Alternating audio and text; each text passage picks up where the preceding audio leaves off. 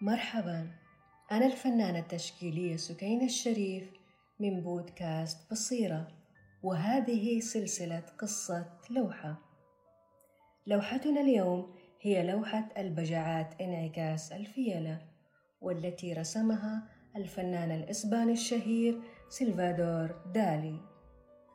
بدأت فكرة هذه اللوحة عندما استوحاها دالي من مقال كتبه بعنوان الفتح غير العقلاني، وذلك عام 1935.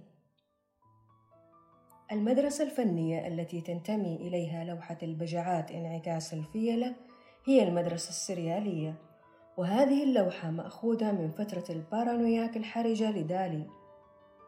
وقد كانت الصور المزدوجة سمة طاغية على أعماله في تلك المرحلة، من بينها بل أشهرها لوحتنا اليوم. وتعتبر هذه اللوحة نموذجاً صارخاً لأسلوب الصور المزدوجة الذي كان يميز لوحات دالي حين ذاك.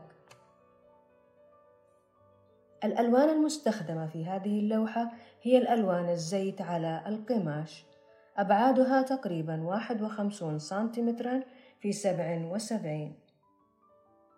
يصف بعض خبراء ومؤرخي الفن اللوحة بأنها تجسيد لمنظر خريفي في إقليم كتالونيا الذي ينحدر منه سلفادور دالي، ويشيرون إلى أن الفنان الإسباني عمد إلى خلق صراع آخر داخل هذه اللوحة. يتمثل هذا الصراع في البرودة والهدوء اللذين تعكسهما مياه البحيرة الساكنة من جهة، والنتوءات الصخرية والتضاريس الوعرة التي تتسبب بحالة من القلق والتوتر من جهة أخرى. كما أن المشهد الأفقي للوحة ليس فارغاً، إذ يمكن رؤية بعض المباني المطلة على البحيرة في أعلى يسار اللوحة، في حين يظهر في الوسط قارب صغير عائم في عرض البحيرة. ومن التفسيرات الغريبة لهذه اللوحة أن البعض وصفها بأنها تعكس خلافات هذا الفنان مع والديه.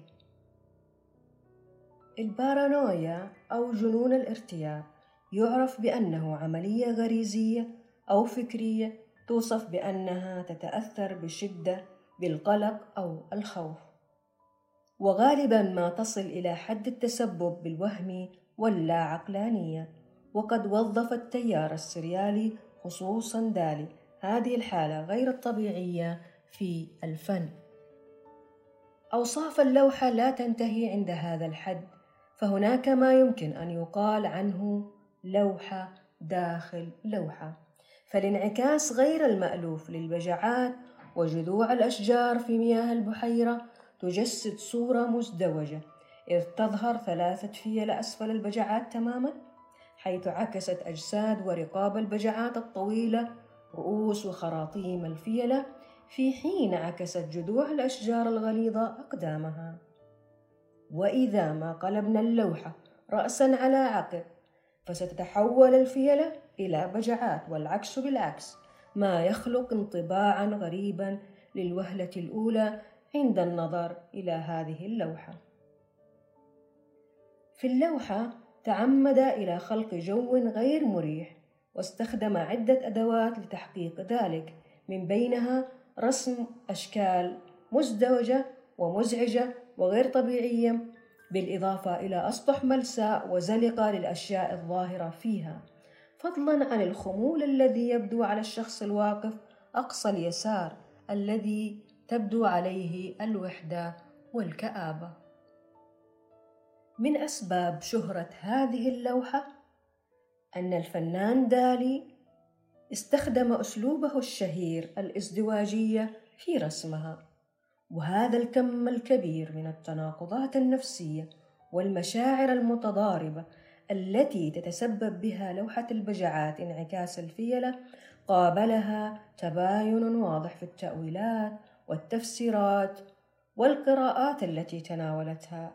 فالانعكاس الذي يظهر في البحيرة وصف بأنه إشارة ضمنية إلى رجاحة العقل ومتانة الروح، وكذلك عظمة الشخصية التي تعكسها ضخامة الفيل وكبر الطموح الذي تجاوز المظهر.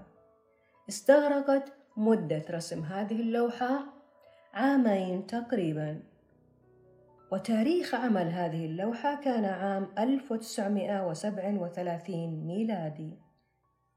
وتوجد هذه اللوحة الآن في المتاحف الملكية للفنون الجميلة في بلجيكا.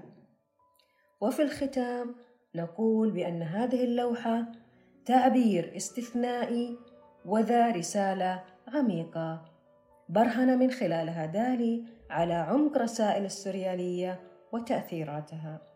كانت هذه قصة لوحة البجعات انعكاس الفيلة، وأتمنى أن تكونوا استمتعتم معنا في هذه الرحلة القصيرة. طابت أوقاتكم.